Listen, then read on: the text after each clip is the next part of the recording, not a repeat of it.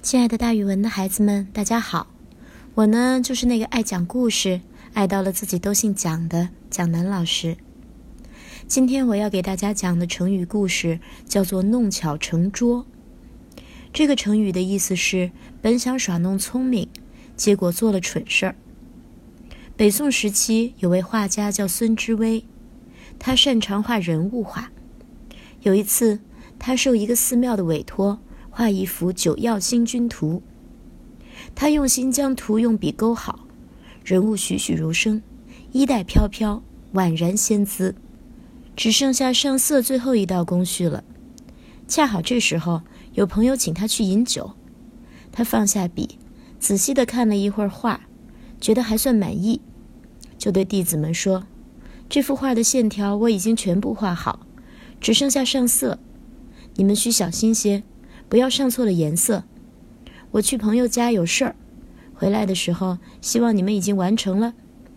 孙志伟走后，弟子们围住那幅画，反复观看老师用笔的技巧和总体构图的高妙，互相交流心得。有人说：“你们看那水曜星君的神态多么逼真，长髯飘洒，不怒而威。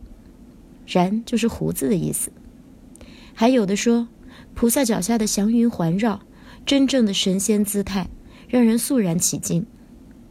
其中有一个叫童仁义的弟子，平时专门卖弄小聪明，只有他一个人装模作样的一言不发。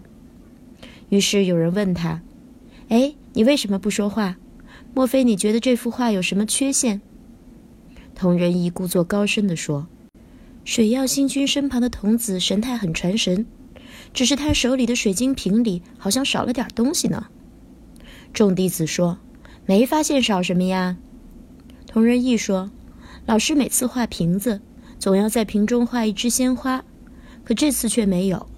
也许是急于出门，来不及画好。我们还是画好了再上色吧。”同仁义说着，用心在瓶口画了一支艳丽的红莲花。孙志威从朋友家回来。发现童子手中的瓶子里生出一朵莲花，又气又笑说：“这是谁干的蠢事儿？若仅仅是画蛇添足，倒也罢了，这简直是弄巧成拙嘛！